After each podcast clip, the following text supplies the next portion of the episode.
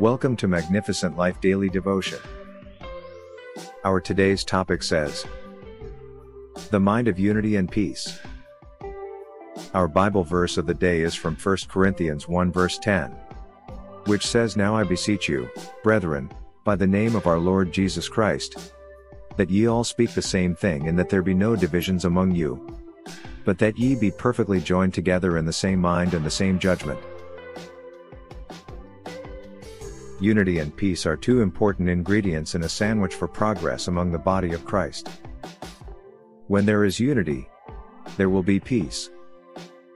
There is a blessing upon those that follow after peace and try as much as possible to keep the body of Christ, the church, in unity. The Bible makes us understand that the meek shall inherit the earth and delight themselves in the abundance of peace. Psalm 37 verse 11. Jesus Christ, throughout his ministry, kept his disciples in unity and bond of peace.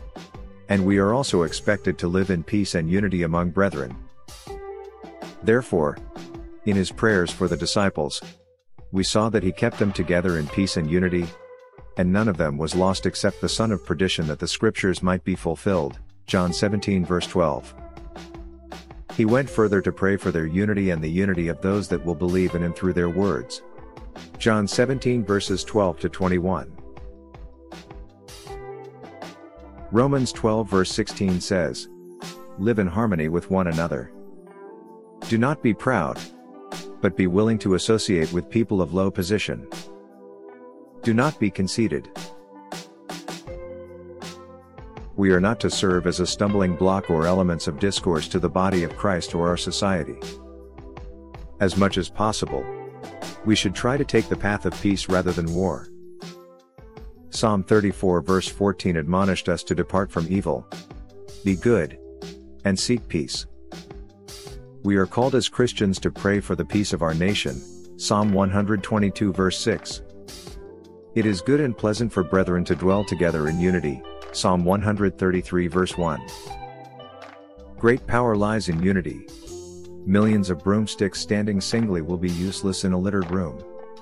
But if you gathered a few hundred together as a bunch, you could make the room clean as possible. According to the scripture, one shall chase a thousand, and two shall chase ten thousand. Every gift or knowledge we have is not to show off or to oppress the brethren, and we should ensure that our gift brings edification and unity to the body of Christ. Without unity of mind, we cannot make any meaningful impact as individuals or groups. The mind of Christ is a mind that keeps the spirit in the bond of peace. Jesus Christ makes us understand that himself and God are one. As Christians, this mind should always be in us as it is in Christ Jesus. Always ensure you give your full support in the work of the ministry and every other activity that promote the kingdom of God. Amen. As we close today's daily devotion podcast for Magnificent Life Ministry, I want you to remember Philippians 2 verse 3 which says, Do nothing from rivalry or conceit but in humility count others more significant than yourselves.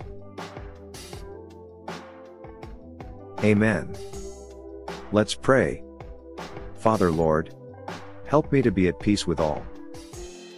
Give me the wisdom to work in unity with the brethren. Amen.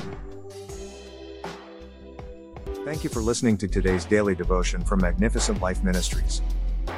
If you want to know more about our ministry or receive our daily devotions in a different format, I encourage you to visit our website www.maglife.org or follow us on our social media such as Facebook, Instagram, Twitter, and WhatsApp to receive our Magnificent Life daily devotions daily or to see other devotions that may be of benefit to you and your loved one. Give it a try today. I believe God will touch your life for good because victory belongs to Jesus, and that victory is yours in Jesus' name. Amen. Thank you again for listening. Till the next time we meet again, I encourage you to hold on to Jesus because he is the author and the finisher of our faith. Amen.